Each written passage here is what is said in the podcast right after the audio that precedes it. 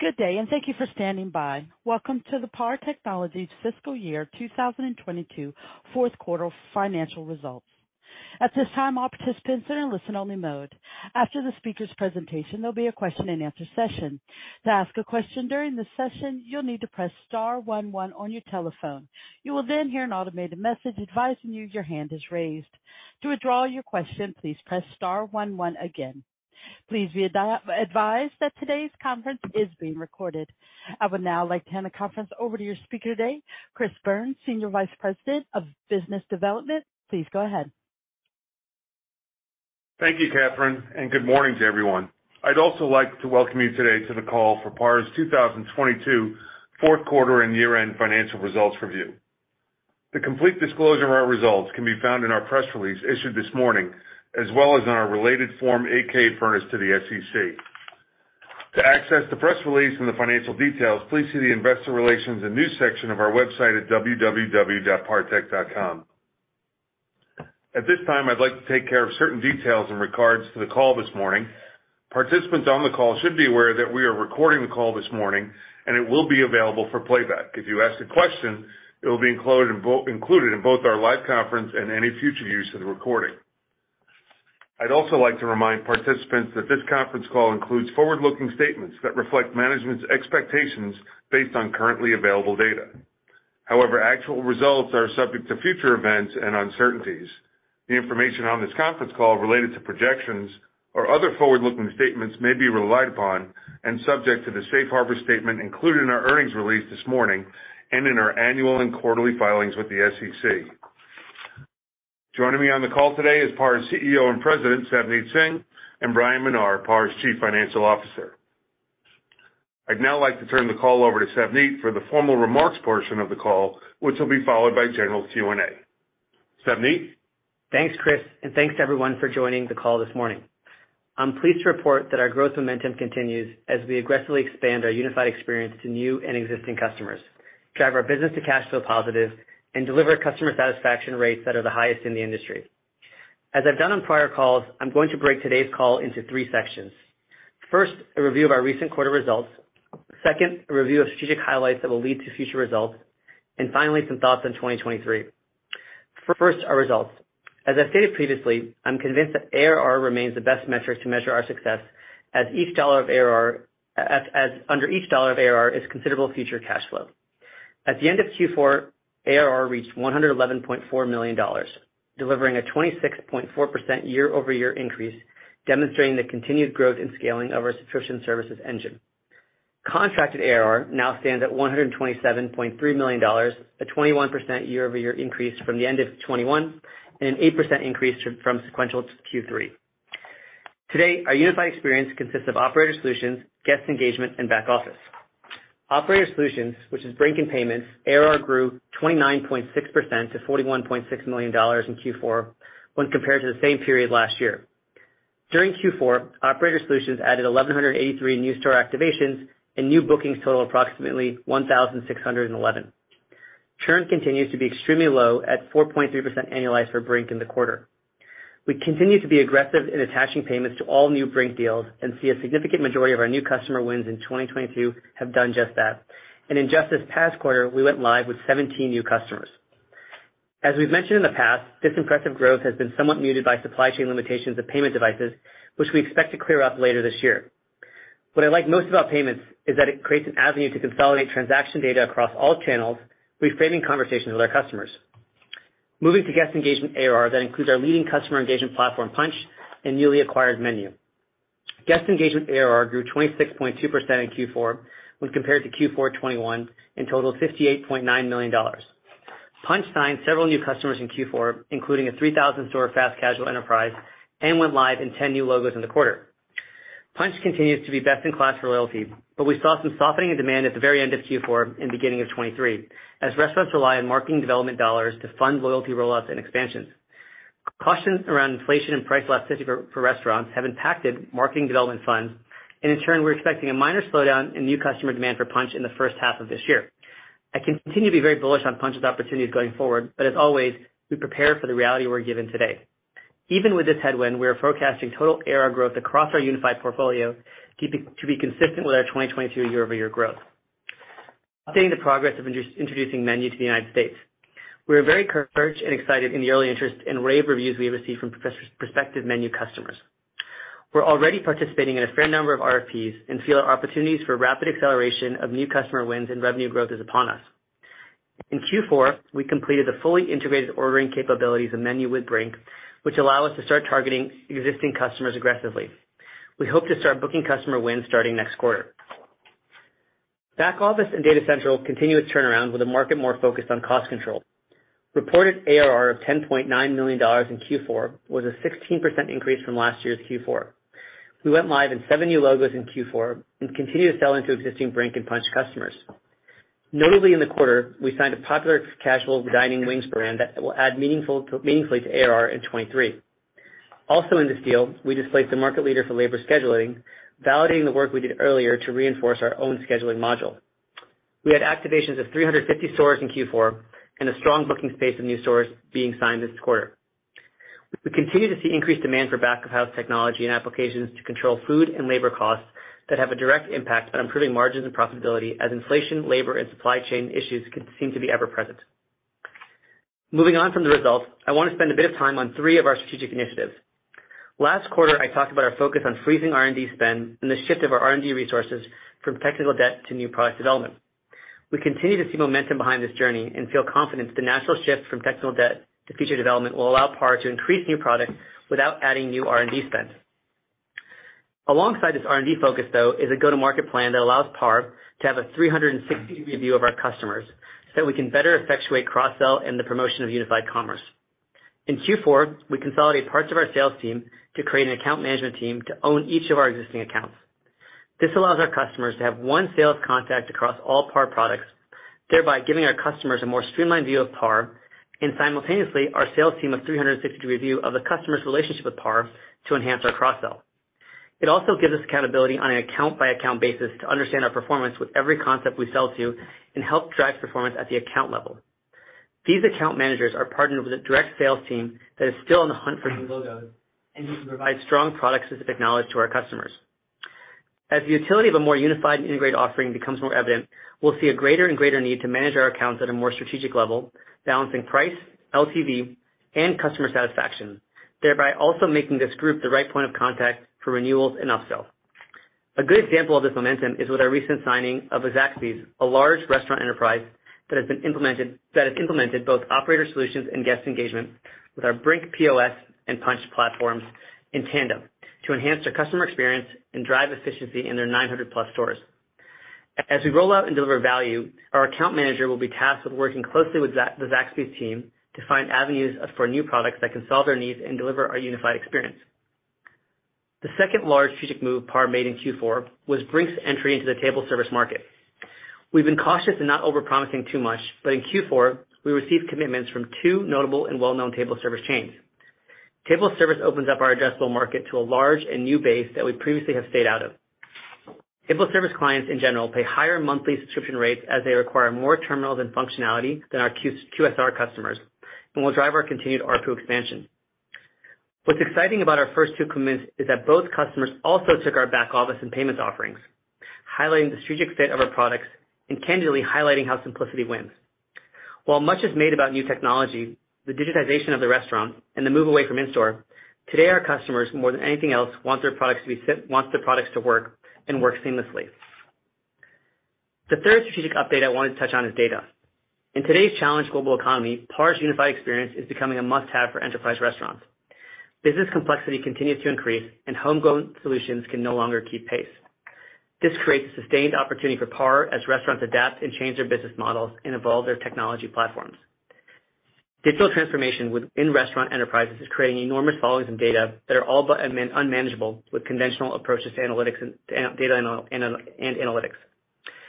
As restaurants mature in their data analytics practices, the approach becomes unwieldy. PAR is delivering significant value to our customers through the capture and management of this data as the enterprise serves their customers day in and day out. Through the unified experience offering, PAR has massive amounts of real-time actionable data for customers to provide the foundation for machine learning-based personalization and analytics. This includes transactional data for Brink, customer identity data for Punchh, and employee inventory data for Data Central, As an example of this scale, three out of every five U.S. adults use a Punchh loyalty program and generate 4.7 billion transactions a year. We make these analytical insights and raw data available to our customers in a variety of ways. Customers can perform self-service analytics right in the product itself, including campaign performance analytics, employee reporting, and guest analytics. Customers can export this data on demand for their own analysis and visualization. This capability allows enterprise restaurants to use this mission-critical data to optimize customer engagement, drive operational efficiencies, and at the end of the day, optimize their profitability. As the world embraces artificial intelligence, these datasets and models we believe will become critical in that automation. Now I'll turn the call over to Bryan for more details on the numbers. Thank you, Savneet, and good morning, everyone. Before going into the financial details, I would like to highlight an important change to our financial reporting presentation. We have retroactively split the presentation of our services financial statement line items across new subscription services and professional services, FSLIs. This change is a result of PAR's transformation into a true technology platform provider. With our subscription services line items consisting of revenues and costs related to our SaaS solutions, recurring software support, and transaction-based payment processing services. Subscription services represents 100% of our annual recurring revenue metric. Professional services revenues and costs related to our portfolio uh, relate to our portfolio of other support services, including implementation, training, on-site and technical support, as well as hardware repair and installation. In addition to splitting the services line items, we have changed the product line items name to hardware. Now on to the financial performance. Total revenues were 97.7 million for the three months ended December 31st, 2022, an increase of 19.7% compared to the three months ended December 31st, 2021, with growth coming from both restaurant, retail, and government segments. Net loss for the fourth quarter of 2022 was 13.5 million, or $0.50 loss per share, compared to the net loss of 25.6 million, or $0.95 loss per share reported in the same period in 2021. Adjusted net loss for the fourth quarter of 2022 was 7 million, or $0.26 loss per share, compared to an adjusted net loss of 9.8 million, or $0.36 loss per share for the same period in 2021. Adjusted EBITDA for the fourth quarter of 2022 was a loss of 2.8 million, compared to the adjusted EBITDA loss of 4.9 million for the same period in 2021. Hardware revenue in the quarter was 29.6 million, a decrease of 2.6 million, or 8.1% from the 32.2 million reported in the prior year. Both periods were historically high for hardware sales. We continue to see strong hardware sales both with our tier one legacy customers and across our Brink customer base. Subscription service revenue was reported at 27.9 million, an increase of 8.9 million, or 47% from the 18.9 million reported in the prior year, driven by revenue from our guest engagement solutions. Q4 subscription services revenue included approximately 0.6 million of year-to-date adjustments within our guest engagement solutions.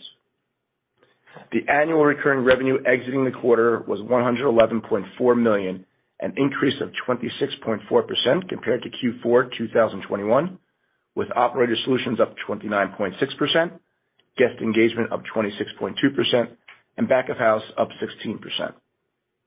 Professional service revenue was reported at 13.5 million, an increase of 1.9 million or 16.1% from the 11.6 million reported in the prior year, driven by hardware repair services, guest engagement, and operator solutions implementations. Our total recurring revenue base, which includes both subscription services and hardware support contracts within professional services, continues to expand with 34.9 million reported in Q4 2022, an increase of 34.2% compared to the 26 million in Q4 2021.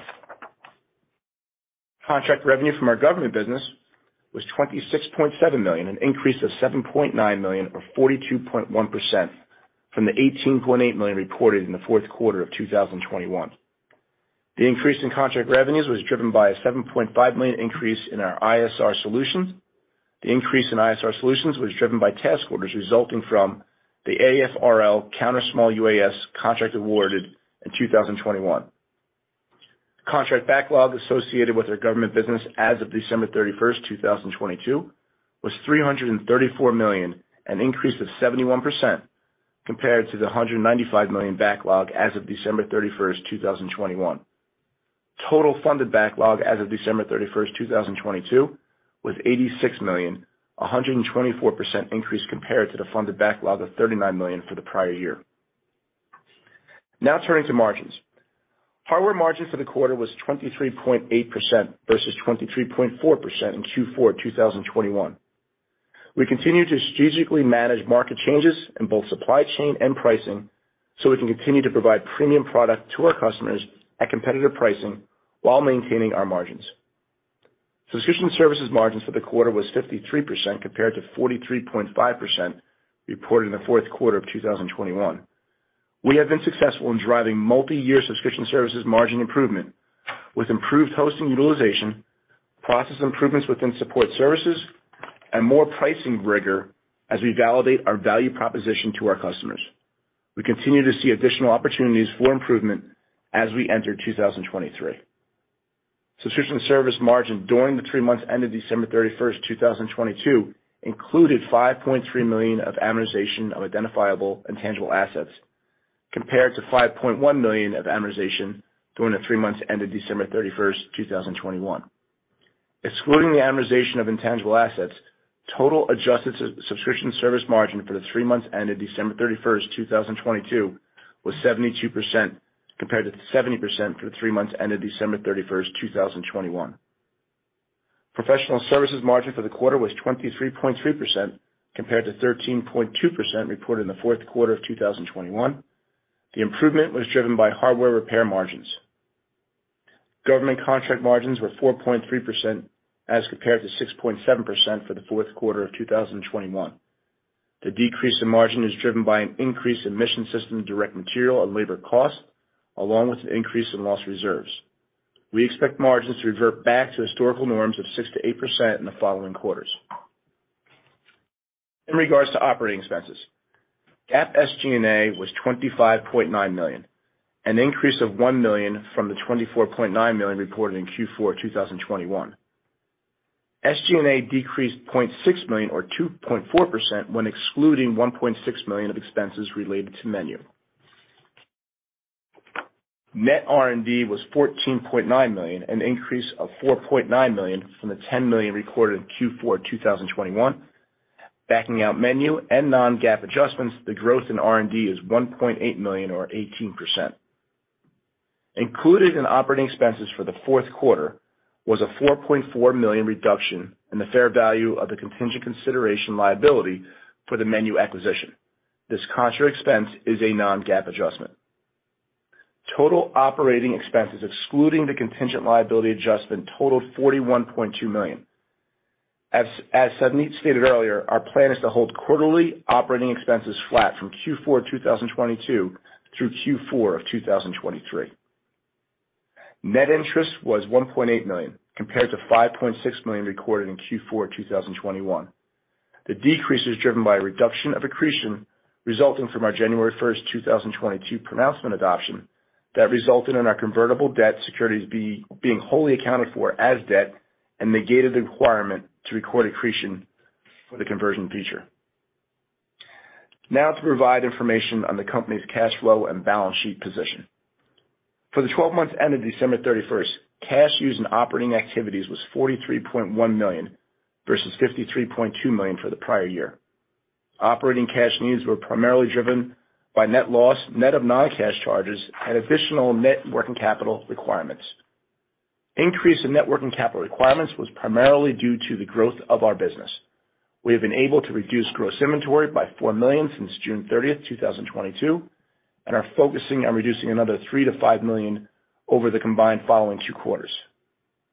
Cash used in investing activities was 66.7 million for the 12 months ended December 31st versus 383 million for the prior year. Investing activities during the 12 months ended December 31st included 40.3 million for the purchase of short-term U.S. Treasury bills and notes to be held to maturity. 18.4 million of cash consideration for the Q3 2022 MENU acquisition, and 1.2 million of cash consideration for the Q1 2022 Drive-Thru tuck-in acquisition. Capitalized software for development technology costs for the 12 months ended December 31st was $6.5 million. Cash used in financing activities was 2.6 million for the 12 months ended December 31st, versus cash provided by financing activities of 443.6 million for the prior year. Financing activities for 2022 was driven by stock-based compensation related transactions. Days sales outstanding decreased within restaurant retail segment from 58 days as of December 31st, 2021 to 53 days as of December 31st, 2022. Days sales outstanding within government segment as of December 31st, 2022 was 55 days and consistent with the 55 days as of December 31st, 2021. Before returning the call back to Savneet, I am pleased to report that we have fully remediated the material weaknesses and our internal controls over financial reporting are operating effectively. I will now turn the call back over to Savneet for closing remarks prior to moving to Q&A. Thanks, Bryan. Transitioning to our outlook for 2023. We continue to see strong demand across our business at PAR.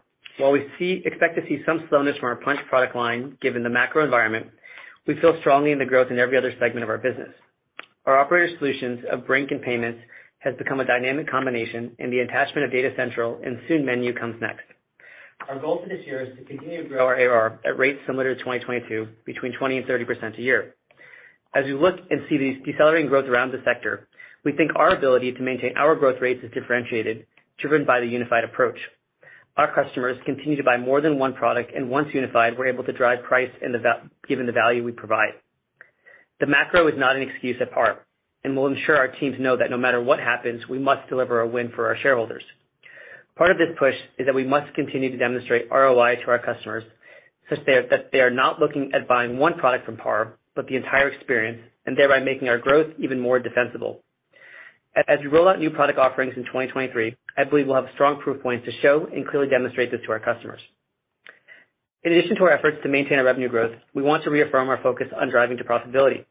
As we stated on our last call, we are keeping operating expenses flat from Q4 2022 to Q4 2023, allowing every added dollar of gross margin to hit the bottom line. Our focus on cost control is not new. A good example to highlight is our historical cost controls around SG&A expense. Excluding MENU, our MENU acquisition during 2022, PAR SG&A actually declined while ARR grew 26.4%. We've been able to continually grow revenue while not increasing overhead. What this number hides, though, is that while costs have come down with this growth, we've been able to increase investments in needed areas of sales and internal IT. As we've proven our ability to hold SG&A costs, we now intend to demonstrate that same discipline on the R&D line. So while the macro environment may be challenged for 2023, we at PAR hope to continue to grow through the environment and do so in an incredibly efficient manner. As always, I'd like to thank all of PAR's employees for the dedication and effort over the past quarter. Across the organization, people have stepped up to ensure we meet the needs of our customers, while at the same time embracing the changes necessary to create a company for long-term sustainable success. With that, I'll open the call for Q&A. Operator? Thank you. As a reminder, to ask a question, press star one one on your telephone and then wait for your name to be announced. To withdraw your question, press star one one again. Please stand by while we compile the Q&A roster. Our first question comes from Will Nance with Goldman Sachs. Your line is open. Hey, guys. Good morning. Uh, appreciate you taking the questions. Um, Savneet, I wanted to follow up on uh, some of the weakness that you called out towards the latter part of Q4 and early 2023 in Punchh. I guess, could you maybe provide a little bit more color across uh, what you're seeing in the market? And I guess just could you talk about confidence level of the demand kind of coming back in the back half of 2023? Sure. So we saw, um, you know, deals push out in the very end of December for Punchh. Know, most of it tied to the economy and, you know, Punchh is funded through what's called marketing development funds or basically the marketing royalties that concepts uh bring in from their franchisees. And um during these challenged times, they tend to cut back on these expenses. And so we expect this to rebound from the conversations we have with our customers. As I said, I don't we don't think it'll have a material impact on our growth for next year, but we wanted to be sort of transparent that there is some slowdown on marketing expenses um across all restaurant chains in 2023. Got it. That makes sense. And then I guess just maybe can you talk through, you mentioned table services and seeing an upsized ARPU in some of those products. I'm just wondering if you could kind of talk through kind of ARPU trends uh on the operator um uh on the operator line and what you guys are seeing, sort of like Brink ARPU uplifts on locations like that relative to a QSR. And then just maybe a quick follow-up on the ARPU guidance. I mean, the the the lower range of ARPU guidance this year, um kind of in line with with last year, is that largely a function of some of the weakness you're seeing in Punchh, or is there something else that's changing the expectations? Yeah, I'll do the last one first. I think, you know, we're trying to maintain our revenue growth year-over-year, which, you know, I think is unique in this environment. Um and you know, again, if we felt, if we hadn't seen that slowness in Punchh, you know, obviously I think it would have been higher, but we wanna make sure that we hit the numbers. You know, that's kinda how we got to our guidance number. Um on the first part of your question, remind me what it was, Will? You mentioned higher ARPUs on the table service side. Oh, sorry, on the ARPU. Yeah. Any color on the magnitude there? Yeah, for sure. So on the table service side, we've had, um you know, uh you know, we've kind of kept this back pocket, but we've been working to sort of enable Brink to function in that market. Um We've received our first two commitments. Table service change very widely in price. Oftentimes POS is priced off of the number of terminals in the store. So you can have some table service concepts that will have, you know, uh uh you know half a dozen terminals. You'll have some that have 20. They do vary tremendously. You know, in general, you know, I'd say a table service chain will have an uplift between, you know, 40 and 100% depending on the size of the concept. What's, you know, I think extra special or unique is that in the first two commitments we've gotten, they've also taken two of our other products. Um so you know, they were all bundled deals. Um and I think that's a trend we'll see going forward in the table service market. So it's not just that I think we'll get the Brink up, ARPU uplift, which is, you know, you know, a function of the market. I think it's also, we have more ability to bundle in that market too.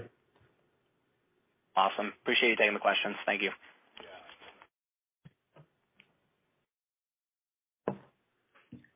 Thank you. One moment for our next question. It comes from Samad Samana with Jefferies. Your line is open. Hey, good morning. Thanks for taking my questions. Savneet, maybe just follow up on the 2023 ARR outlook. How should we think about maybe what some of the underlying assumptions are between the different pieces? It sounds like Punchh may be a bit of a downtick, but I think that implies that the core business uh, is actually doing quite well. So maybe just help us understand the assumptions now that there's several different products that are that are driving the growth. Yeah, for sure. So I think um, every other segment of PAR on the uh, software side, you know, I think um, has the potential, and at least we're planning for acceleration from 2022. You know, obviously payments um, and Brink, you know, will have faster should have you know faster ARR growth in 2023 versus 2022. Data Central will have meaningfully faster growth in 2023 versus 2022. Um, um, the rest of the business is super super strong and and and, you know why we're so excited. I said, you know, Punchh rebounds, there's reason for optimism, but we wanna be cautious given what we're seeing uh, and really what the market's seeing. That's helpful. And then maybe on the payment side, um, now that we're we're some time in and you've started to see the attach rate uh, move up, any any early takeaways that we can do that we can kind of think about on the go-forward side, whether it's the average size of the chain that's willing to adopt payments, or if you're seeing, uh, you know, within a chain, is it, is it typically all the franchises are using payments? Just any kind of early observations that, that we can think through as we think about the potential there. Um, it's a great question. And um so the first question is, you know, it's a really wide range of customers. We have customers that are, you know, from our channel segment, which are, you know, 20 stores, if you will, all the way up to, um, you know, Smoothie King, which we announced earlier in the year, which is, you know, well over 1,000 stores. So it's a lot wider than we expected, which which is obviously a positive thing. Um, you know, I think as we roll into this year, you'll see uh, a couple exciting things happening. One is, our payments business is a lot more than just processing transactions, where we've expanded into a gateway business, and we'll have some cool announcements around partnerships with with Apple VAS and some really interesting ways to build software around our payments product. So I think the big trend you'll see is that not only will we have, you know, relatively strong penetration this year, 80% of Brink signings took on payments, um, but we'll also see an expanding product portfolio that are really natural upsells for for the customer base. Um, you know, we're seeing, um, you know, really strong uptake. Um, on the last question, all the payments deals we've signed so far are for the entire concept. So they're a little bit different, which is a positive for us, that most of them end up taking you know, they make a deal on behalf of all their franchisees. Great. Very helpful, and congrats on the strong growth and uh, on the healthy margins side as well. Thanks.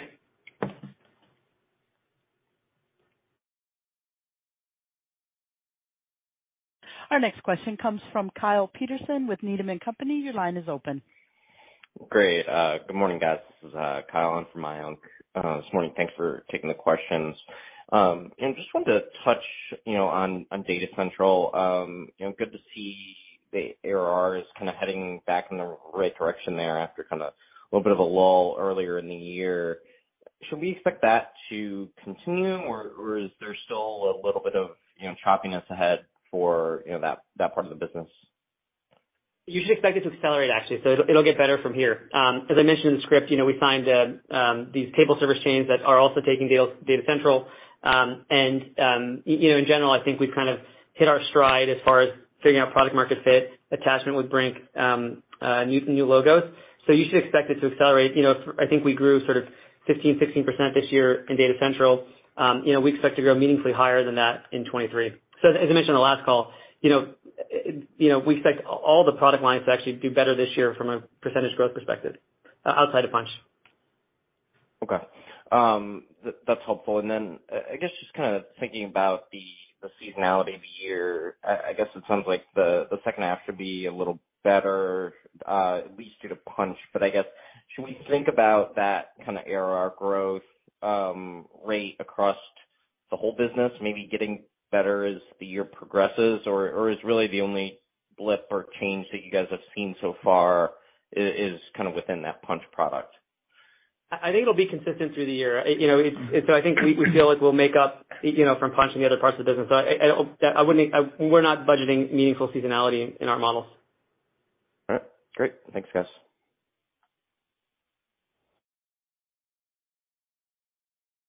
Thank you. One moment. Our next question comes from Adam Wyden with ADW Capital. Your line is open. Hey, uh, guys. Thank you uh, for taking my questions. Um, I wanna talk a little bit about table service because, you know, that's been a product that you guys have been talking about for a while. And you know, obviously, uh, you know, a lot of guys, the incumbents are sort of slow as it relates to sort of Oracle and NCR, and that's a you know, super high product, you know, sort of super high ARPU product. And you know, I just, you know, would like to sort of. And then you mentioned sort of two big chains, like I think one of them is probably Buffalo Wild Wings. I mean, obviously it's great that you're getting a huge sort of logo with lots of, you know, units and whatever, terminals. I mean, can you talk about sort of what the pipeline is for table service, sort of what kind of ARPUs we could expect and sort of how quickly you can sort of roll that out? Because this is, I mean, this is sort of a big sort of game changer, I think, in terms of your product roadmap. So we um we signed our first two deals at the end of of Q4. You know, we'll look to start rolling them out, you know, late first half, you know, second half of the year. Um and you know, as we talked on the last question, what's exciting is, you know, they are meaningfully higher ARPU. You know, the average, again, it varies tremendously in this market. There are table service chains that are, you know, 25%-30% higher than the average Brink cost, and there are table service chains that are 200%-300% higher, depending on the number of terminals, configurations, uh so on and so forth. So it's a really wide range. Um and in general, we'll, you know, even a um what's called a low price uh table service chain will have a meaningful difference to to our to our Brink ARPU. What, you know, I mentioned on the last part of the call, last question, I think is really interesting here is that in the pipeline we have, most of them are also, um you know, almost de facto taking our um our payments product.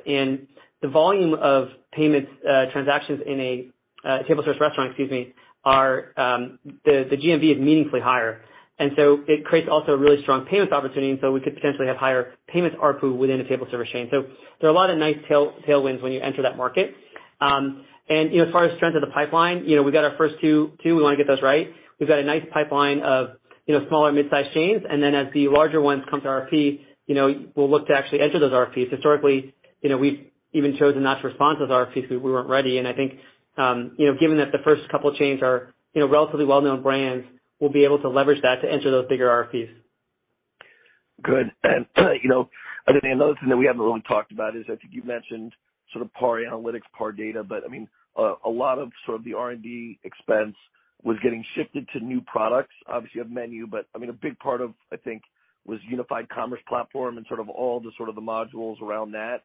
Can you talk about. You didn't really mention, you know, sort of PAR Data Analytics or sort of the UCP as sort of another driver and, you know, that plus MENU. Can you talk about? 'Cause I mean, everyone's talking about Punchh, and it's like, but you've got, you know, you've got four other products. I mean, there should. Now that you're vertical and you have all these other products, there should be some sort of natural hedging mechanism. You're seeing sort of Data Central offset Punchh. I mean, can you talk about sort of the portfolio of new products? And then I've got one last question. Sure. Um so you know, the portfolio is doing great. As I mentioned, you know, we're not. We feel confident that the rest of our portfolio can make up for any potential slowness we see in Punchh in 2023. We also have, um you know, quite a bit coming after that. Um this year we launched our first unified products, which are products that are built off of multiple PAR products. So think of them as products that you can really only get value from if you have the PAR product portfolio. Um and so those will be launched later this year. Then we've got, you know, a bunch of other levers, as I mentioned, a couple of new payments products. And so the portfolio is growing. And you know, as I mentioned in my remarks, um, you know, one of the exciting parts about what's happening is the ability to leverage all this data to then create new insights back to the customer. You know, at some point, these will enter, you know, I hope we can create models such that they can leverage artificial intelligence. But for today, all that data allows us to actually have a much more strategic conversation with the customer, so they no longer look at us as, "Hey, that's a POS product there. That's a, you know, an online ordering product there." They look at it as a relationship for us to help them solve that data challenge. Because I think if you went to most restaurants, um, they have a lot of data. They truly do have endless amounts of data. But the insights they're pulling from it are still relatively limited because the lack of data integrity, the linearity, none of it really connects well. And so I think we by having the suite of products, we're able to change that conversation. I think you're seeing the results, which is, you know, you're seeing more and more customers choose multiple products, um, and I think that will continue. I think we'd also to add to that as well is having the unified with the data, the fact that we also have a very large white space with our existing um, sites that we have, is that it allows us to accelerate the cross-sell opportunity that we have. And now that we're aligning our sales organization for that, that's also gonna be helping to drive and and take, you know, and smooth out any kind of headwinds we have in any one individual product.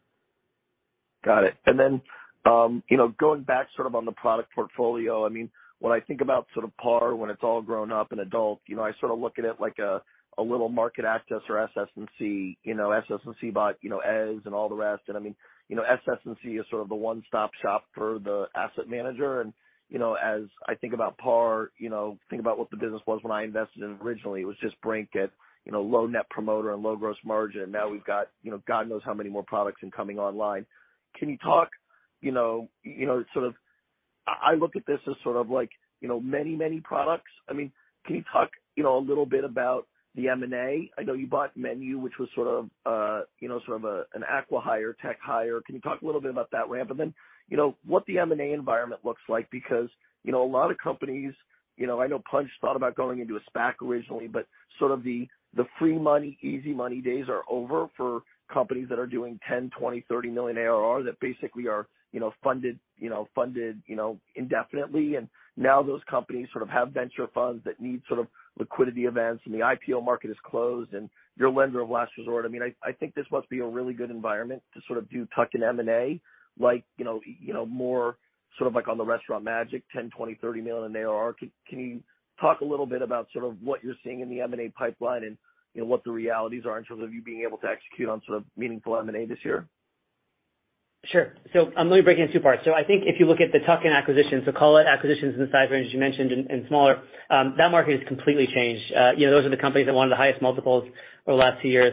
Um, they are all relatively rational and, you know, I think potentially ready to make a deal. And so we're, you know, we're always engaged with a number of c a number of those targets, um and in figuring out where we want to potentially add to the product suite. I think the key there is making sure that we can have a product that we can leverage what we have today at PAR. You know, we don't wanna buy something that's sort of really cool technology that we can't distribute through our our sales force because that efficiency, as you can see, you know, I think it's one of the things we haven't talked about a lot, but I think it's most impressive is, you know, we haven't really grown our SG&A expense outside of acquisitions, you know, in a couple of years, yet we've continued to grow the size of the business meaningfully. We wanna be able to leverage that base. So um there's a lot more to do there than there's been in previous years. The other part of the market, though, that um, you didn't ask about, but I think is interesting is, um, I think over the next, I don't know, year or two years, but there will be much larger strategic transactions that happen in our space because I think as the markets have gotten rational, the value and synergy of scale have come to fruition. I think our customers want to work with larger partners, and I think the amount of R&D expense to keep up with the innovation is meaningful now, where um, previously, as you suggested, VCs and their capital was funding that. I think it's hard to do on small scale. And so, you know, a big push a big push of ours to get to profitability is also to continue the R&D investments. And if we were twice the size, um, you know, that creates a meaningful difference versus a small competitor trying to come in. And so I think scale will also become very valuable. And I think, um, you know, we could potentially see things, you know, uh, loosen up in that end of the market as well, which, you know, really hasn't happened um, in a long time in our space. Adam, we've got to jump to two other questions after this, but thank you for the questions.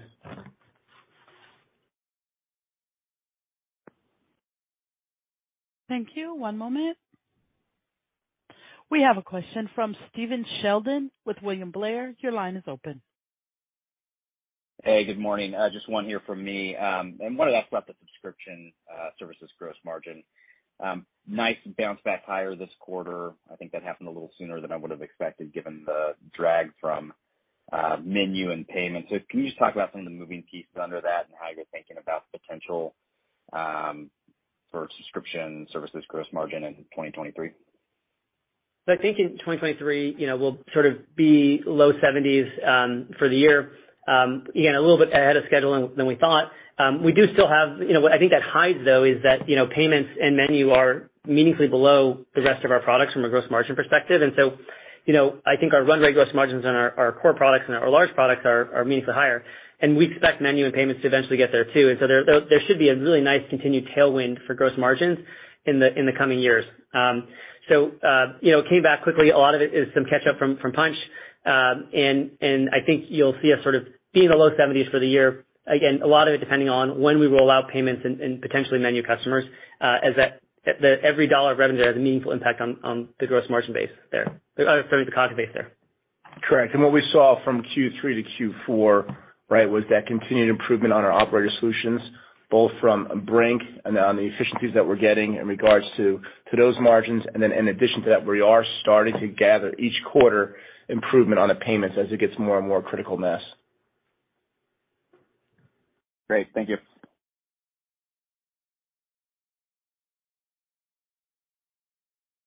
Thank you. Our next question comes from George Sutton with Craig-Hallum. Your line is open.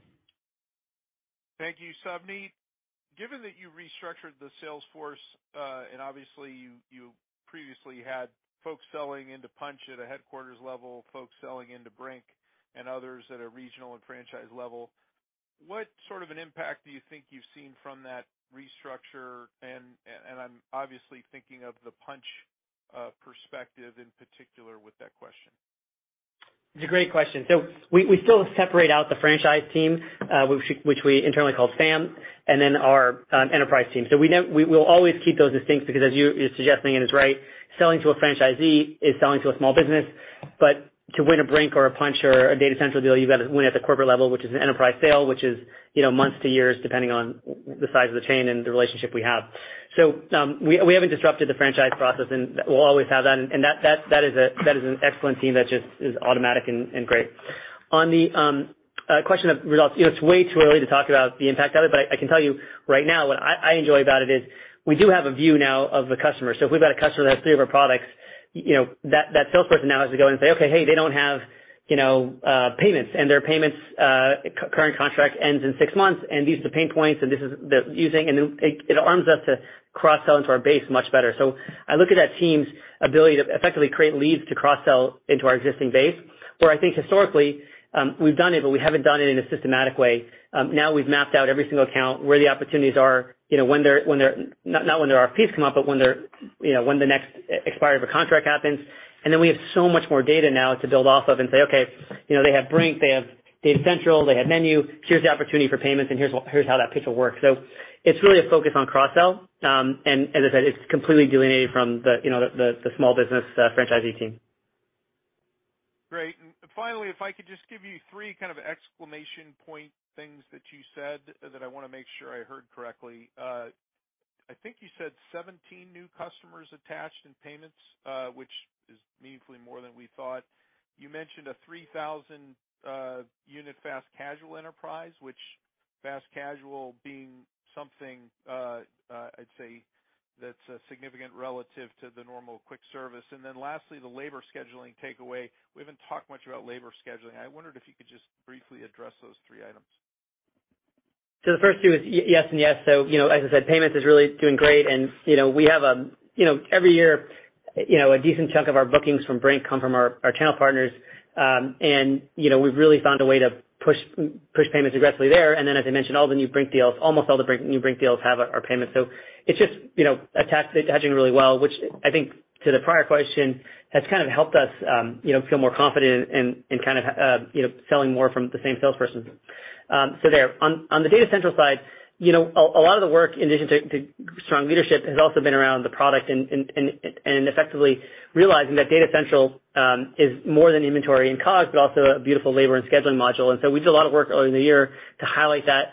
And now that we've got a marketing effort, um, as I mentioned, I expect the growth in this business to be meaningfully more than it was in 2022. Part of that is signing these new logos, but it's also monetizing these modules within um Data Central, which we used to candidly give for free or just bundle, and customers never realized it was even there. And so it's kind of monetizing and pulling apart those products and realizing that our products are best in class. Uh and so um it's just, it's a much more strategic way of going to market. Super. Thank you. Thank you. One moment for our next question. We have a question from Anja Soderstrom from Sidoti. Your line is open. Hi. Thank you for taking my questions. Actually, all of them have been addressed, but I'm just curious about the data. Uh, do you own that data, and can you use that, um, sort of outside of your current customer base? It's a complicated question, and the short answer is it depends on the customer. Um, but um, we are able to monetize that data in anonymized ways. Um, now we I don't we don't have an intention to do that. And I think a lot of our excitement around the data is actually suggesting that we can build products for our customers leveraging that data. Um and so I think that's what's exciting to us. But as I mentioned in the transcript too, it's also a way to change the conversation because, you know, if we have a customer that has our products and payments, we know every single transaction. We can even pull up every single customer, and those insights are hard to get. Um, so that's pretty exciting for us. Okay. Thank you. That's all for me. There are no other questions in the queue. I'd like to turn the call back to Savneet Singh for closing remarks. Thanks everyone for joining the call. We look forward to updating you our progress on our next call. This concludes today's conference call. Thank you for participating. You may now disconnect.